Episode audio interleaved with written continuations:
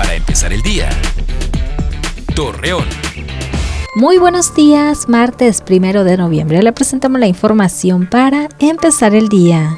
Debido a las malas condiciones de la red de drenaje Lerdo, la escuela primaria César Gemeras de este municipio suspendió actividades laborales, por lo que las autoridades educativas mencionaron que las clases serán reanudadas hasta que el alcalde Homero Martínez dé una solución a este problema.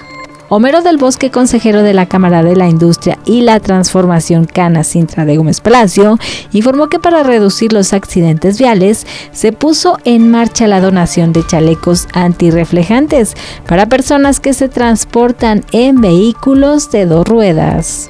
Para recordar a compañeros y amigos que se adelantaron en el camino, Agenda Alvarado, trabajadora de la salud, indicó que se colocó un altar de muertos en la jurisdicción sanitaria número dos de Gómez Palacio.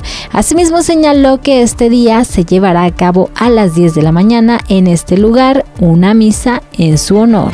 Con el objetivo de mejorar la imagen del atractivo turístico del teleférico, se implementó el programa Pintemos Torreón.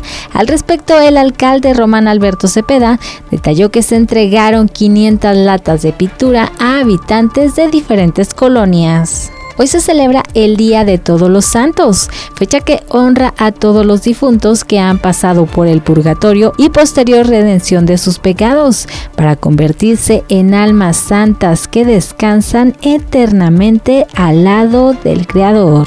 Acompáñenos con toda la información en punto de las ocho de la noche por Mega Noticias. Para empezar el día, Torreón.